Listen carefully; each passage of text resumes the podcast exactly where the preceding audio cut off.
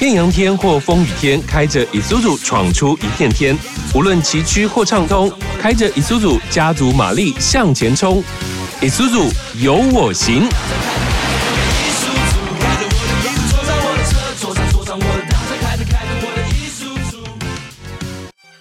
各位听众朋友，大家好，我是 Toraku 桑。Isuzu 有我行是由台北合众汽车所推出的一档全新 Podcast 节目，不仅会用幽默好笑的方式跟你轻松聊车，每次节目中我们将邀请不同的车界人士来畅聊美食、沿途风景，还有各种你不知道的趣味运转职人生活。另外节目中我们也会用最实用的爱车小单元，告诉汽车驾驶们如何保养你的爱车，让你一路开车不无聊。今天我们所邀请的来宾是在 Isuzu 工作超过二十年的 泰桑。泰桑一路在 Isuzu 工作经历可以说职人精神的最佳代表。泰桑你好，嗨嗨嗨，泰桑你好，今天真的很开心啊，能够邀请你来参加我们 Isuzu 有我行的 Podcast。那一开始呢，可以简单的介绍一下你自己吗？为什么大家都称呼你为泰桑呢？好、哦欸欸，各位听众大家好，好 ，Toraku 桑，欸、你好、欸，我可以稍微再补充修正一下，我从事在五十铃工作哈，从一九九五年开始，一九九五年以前我是在马自达工作，欸啊、在马自达那时候就有开始接触我们的 Isuzu 的车辆了，因为那时候。马自达的系统、哦、另外还有一个公司、哦、它是在帮五十铃组装巴士、啊、还有那个产业的车辆、哦、所以那时候就开始接触五十铃的车。从一九九五年以后、哦、开始从五十铃的那个修理车，再来是它的商用车的小货车、哦、再来就台湾五十铃时代的一些所有五十铃的系统的车，这样从最小到最大的车、哦、几乎都有去亲自接触过、哦、因为一直都在现场的工作，服务客户的工作。哇，所以其实 Isuzu 这个品牌呀、啊，我们在一九九五年日本五十铃正式来台湾的时候就已经存在了，然后那个时候呢，我们是跟马自达一起的。对，那时候马自达是金轮汽车工业、哦、是帮五十铃代工哦。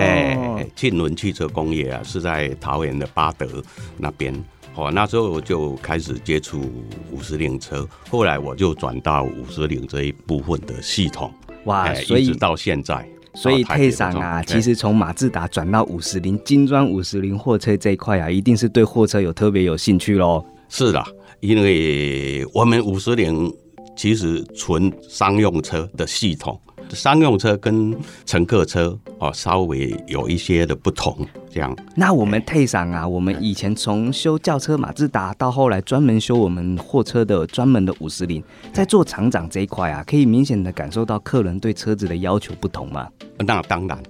哦、因为所谓的商用它就是做生意用的、啊、做生意当然是以赚钱为目的，所以我们的商用车几乎可以说是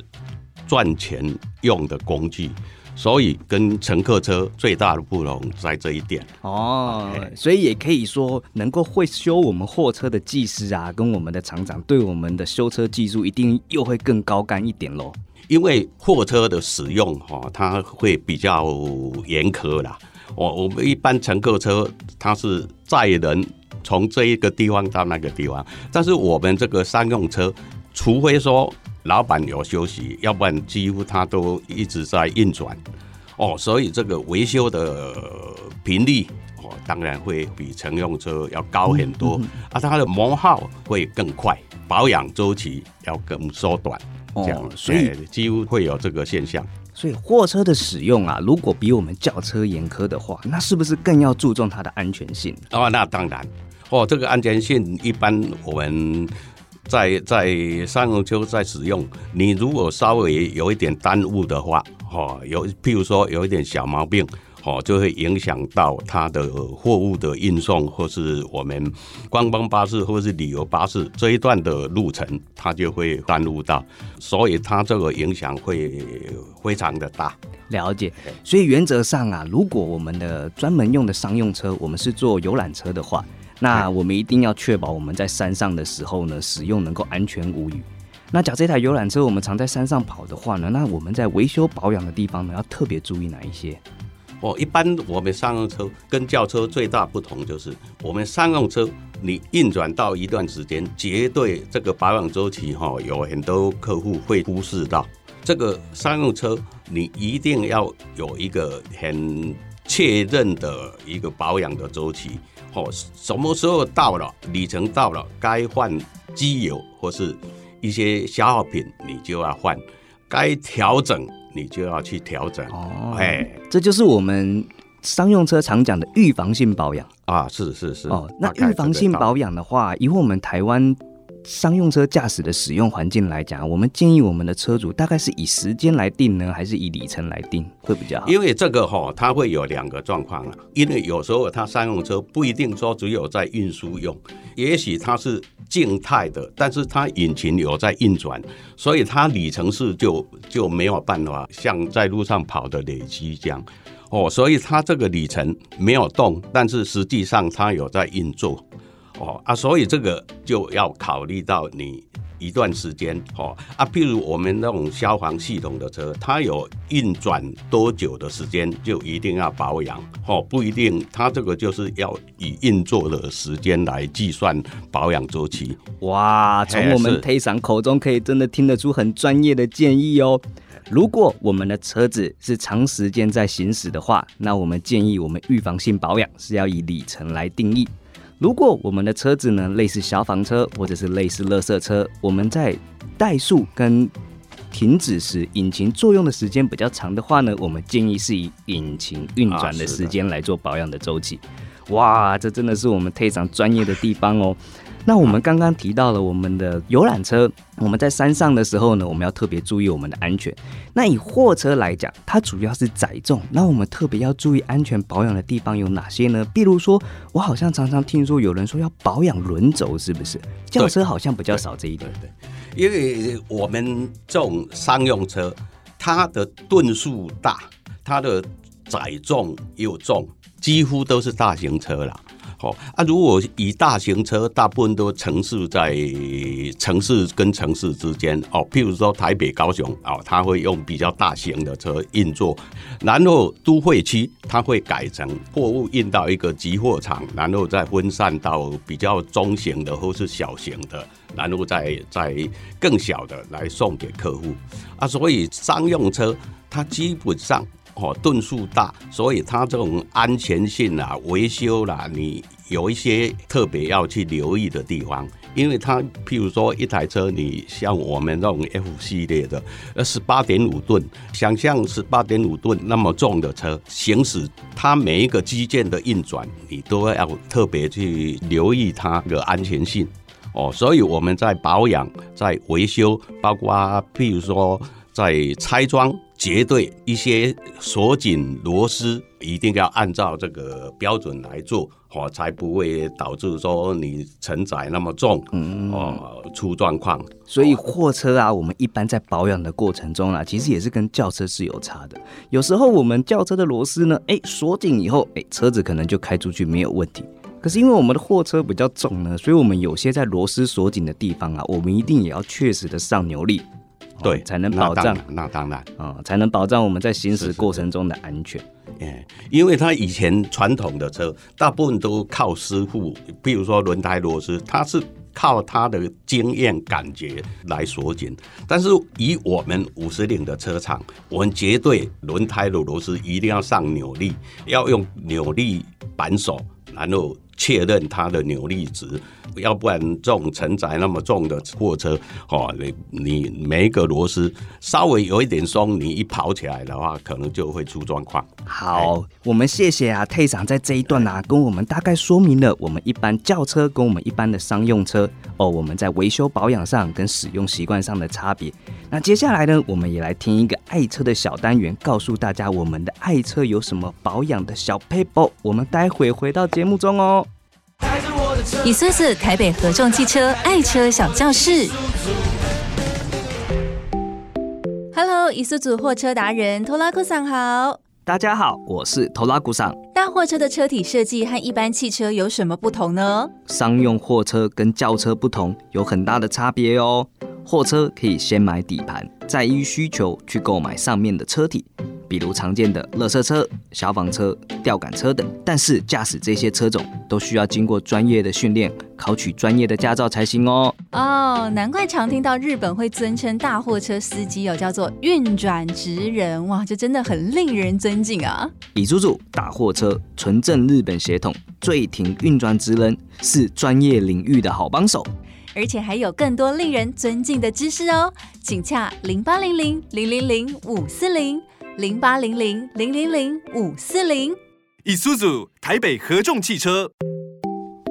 好，我们继续回来 Isuzu 有我行 Podcast， 我是 Toraku 桑。我们今天请来的来宾是 Isuzu 工作超过二十年的 Tay 桑。那接下来啊，我们既然知道啊 Tay 桑在 Isuzu 工作了超过二十年，我们想问问看 Tay 桑，这二十年中啊，你有没有维修过一些很特别的经历，或者是哦？很修很久修不好，然后一修还会觉得啊，好有成就感这种感觉。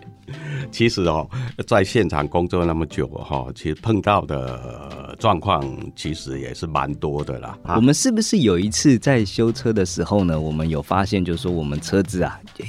电脑一直亮灯。哦，怎么查怎么查都查不出来是什么问题。这个哈、哦，常常碰到客人一进场，反映说、呃、我什么时候亮灯或是哪里的故障，但是进到厂里面碰到师傅，哎，这个车子的状况又正常。我相信我们的听众朋友一定也有这种感觉哈、哎，开车的时候一亮灯，哇，好紧张，好紧张，结果一把车开到我们的服务厂，哎，灯又没了啊，找不到。其实这个也要靠一些我们维修技师平常的训练，跟他本身本质的技能，对这种维修查修的快慢，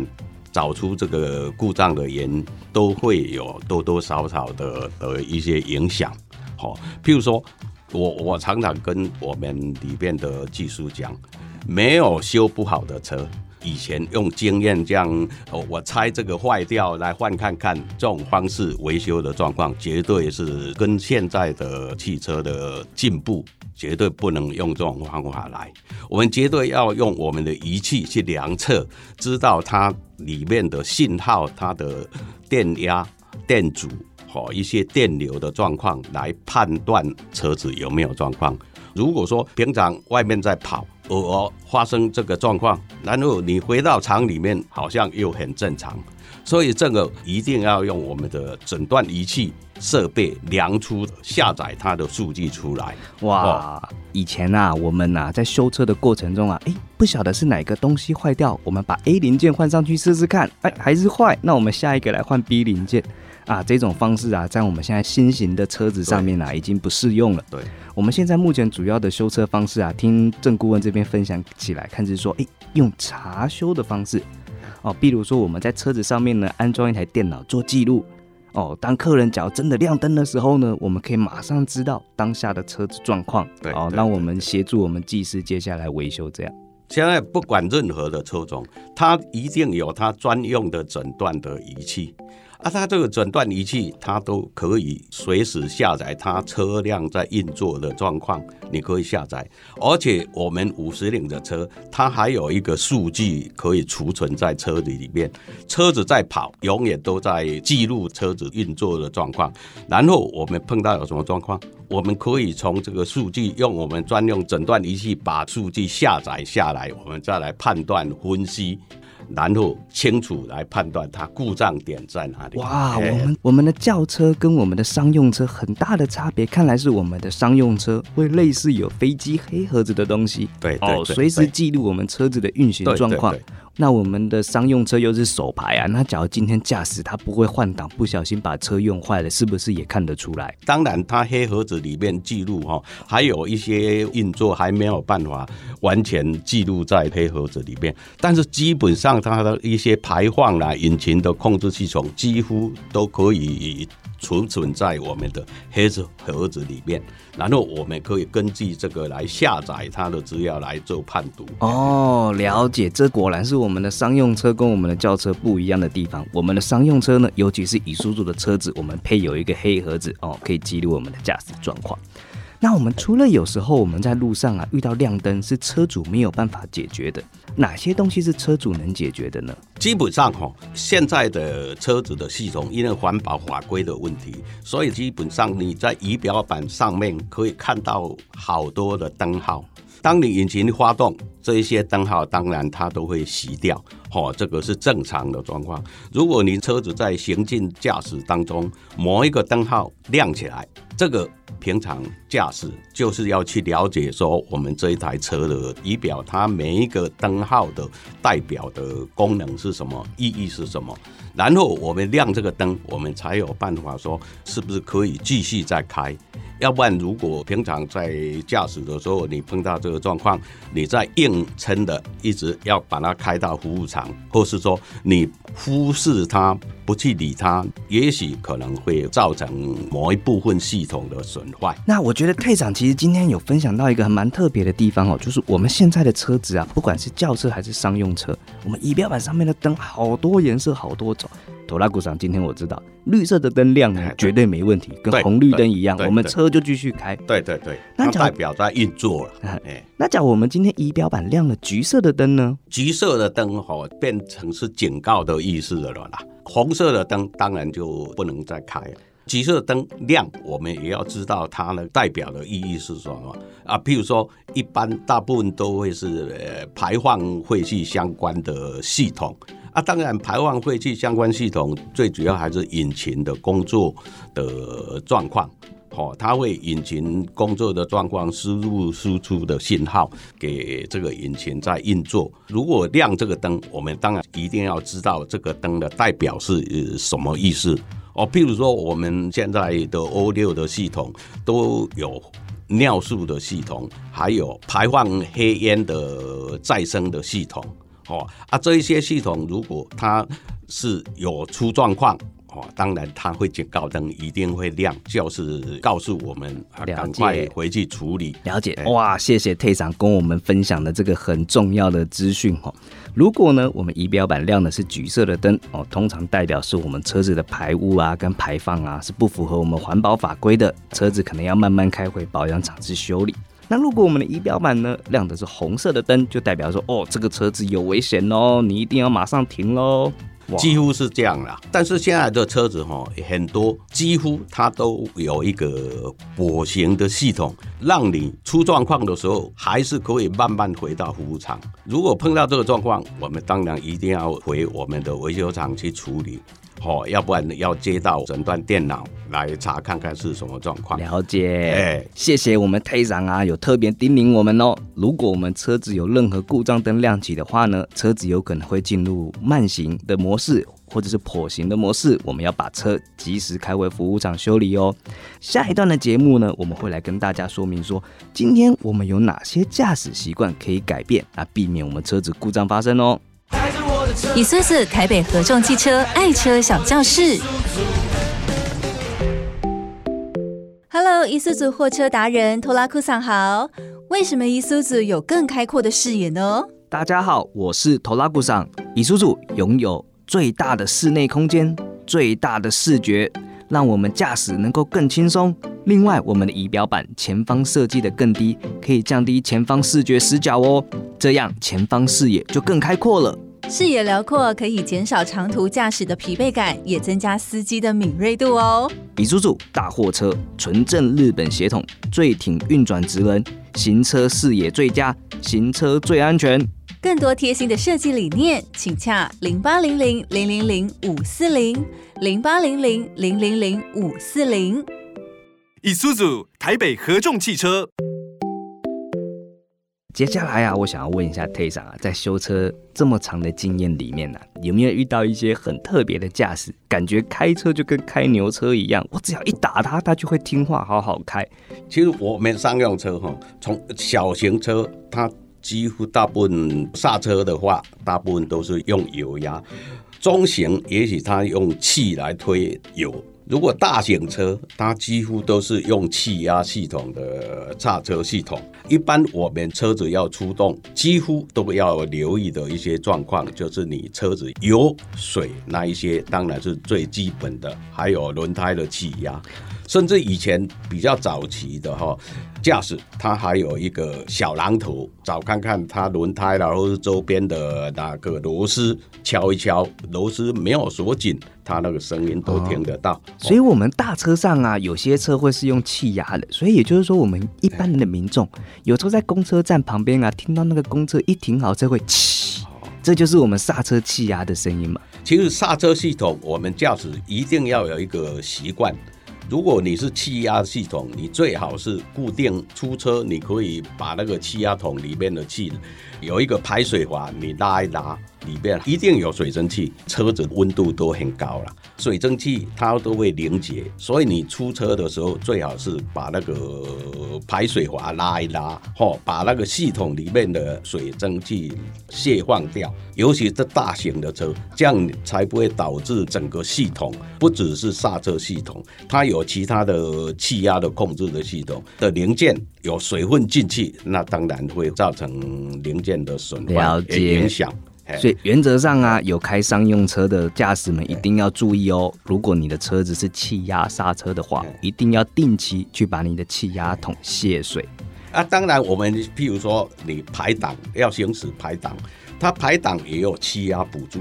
哦、也有气压补助啊，我们一般的有时候驾驶他急着要上路，所以有时候他离合器还没有完全切离的时候，你就入档，会导致变速箱的有磨损损坏。哦，这个常常有。还有车子你要前进后退，还没有停车的时候你就入档，这样会导致你那个档位、哦、可能会都会受到影响、嗯。所以不管是在刹车啊，还是在我们的换挡系统上啊，不管是货车还是游览车，我们在行驶山路的时候呢，驾驶还要特别注意什么呢？哦，那个哦，这个山路特别危险，因为我们这种大型车。在山路，你上坡下坡绝对要遵守一个标准的规则，就是你上山爬坡用急档，你下坡不能超过那个档位。譬如说我三档才能上坡，你下坡一定要用三档的来带动它的引擎刹车，还有排气刹车交互的使用。这样才能保障你车子的刹车系统的安全。原来如此，对。所以我们下坡的时候，比如说我今天上坡是三档，我下坡一定也只能用三档、欸、三档以下，三档以下、哦、不能超过三档、哦、这样速度下坡速度会更快。那我们使用我们的排气刹车跟引擎刹车，对对对、哦、可以减少我们气压刹车的使用，对 对, 对, 对, 对、哦、也会减少我们常常在驾驶听说刹车失灵刹车失灵。还有我们以现在比较 F 系列还有有增加电池的刹车，这种也是都要交互的运用。好像有听说我们在使用引擎刹车的时候啊，我们上山是三档，我们下山呢尽量要再多退一档，而且你要踩刹车绝对不能踩离合器，除非说他车子已经慢下来了、哦、才能踩离合器。这个驾驶习惯要养成好，不能说常常把这个脚跨在离合器踏板上面，这个是很不好的那个开车的习惯。嗯嗯嗯。那假如我们今天啊有开轿车的民众啊，是不是说我们下坡的时候呢，除了我们的排档杆再低，还要再移到别的地方才行啊？这个其实现在是这样的、啊，我们现在的乘客车几乎都是用自排的比较多，但是我们五十铃也有一个呃、N I S 的系统，除了手排车以外，还有类似 A M D 的自排的系统。如果这个系统上坡尽量是采用手排的模式，下坡也尽量改成手排的模式，这样来开的话，它的扭力马力操作比较顺畅。了解，最重要啦，就不要去踩离合器，除非你换挡的时候，车子慢下来哦，要换挡。因为啊，我们常常听说啊，有些驾驶啊，哎，为了省油，好像我踩离合器啊，车子慢慢滑，好像比较省油，哎，哦，好像这样子不是很适合哦。今天啊，谢谢Tay桑啊，跟我们分享了这二十几年来的修车的经历。那最后啊，我想问问看Tay桑，你对我们未来啊，想要入商用货运这一行的年轻人啊，你大概有什么的建议？科技的进步哦，我们车子的系统进步得更快。包括现在未来几乎都是电动车的那个市场，所以我们在这一段时间，电车跟柴油引擎两个系统当中，从事这个行业的一定要跟着时代的进步，吸收新的知识，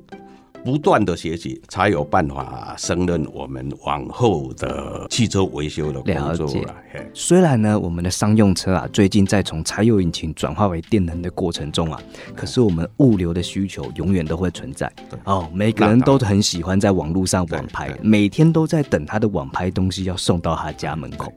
所以呢，物流这个需求会存在的话呢，商用车就一定会存在。但是系统在转换的过程中呢，Tay桑这边是希望勉励年轻人、啊、能够持续的自我学习哦。不管系统怎么转换，我们都有能力来面对未来新车在维修上的挑战。对，当然因为电的系统进步这么快，包括柴油引擎，为了环保的问题，它增加了很多的系统。这么多的系统完全要靠我们以传统的技师去维修的话，可能跟不上这个脚步，所以我们从事这个行业、哦、一定要随时自己进修，自己去吸收新的，接受新的一些系统观念，这样才有办法来胜任、啊、好，今天谢谢我们的郑顾问Tay桑跟我们分享他在Isuzu工作二十几年的经历，谢谢顾问。不客气不客气。如果各位听众朋友啊，喜欢我们的Isuzu有我行节目，我们可以在 Apple、SoundOn、Google、Spotify、